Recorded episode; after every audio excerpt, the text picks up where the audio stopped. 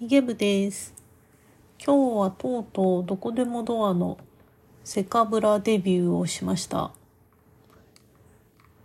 どこでもドアというのは VR 旅行ができるプラットフォームなんですけども、基本的には無料でイベントに参加したり、無料で入れるワールドとかもあるんですけども、それとは別に有料のプランというのもあります。それがセカブラというプランで、これはサブスクなんですけども、月額、えっ、と、980円っていうのが PC、PC クオリティの映像で、3000円とかなると VR クオリティの映像が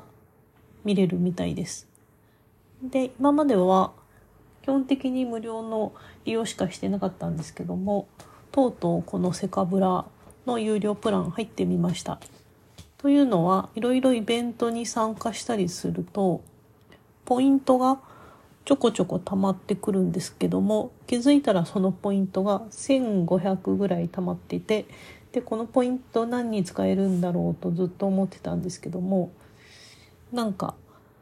よくわからないし、まあいいかと思って貯めてたんですが、ふと気づいたら、このポイント有効期限というのがあって、それが結構差し迫ってました。というわけで、えーこのポイントにセセカブラが使えるということが分かって、で、それを申し込んでみました。で、その VR の方のプランにはポイントが足らなかったので、今回は PC の方の980円くらいのプランに申し込んでみました。で、ちょっとポイントが余っちゃうけど期限切れちゃうなと思ってたら、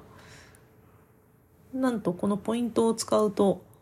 ポイントの有効期限が伸びてました。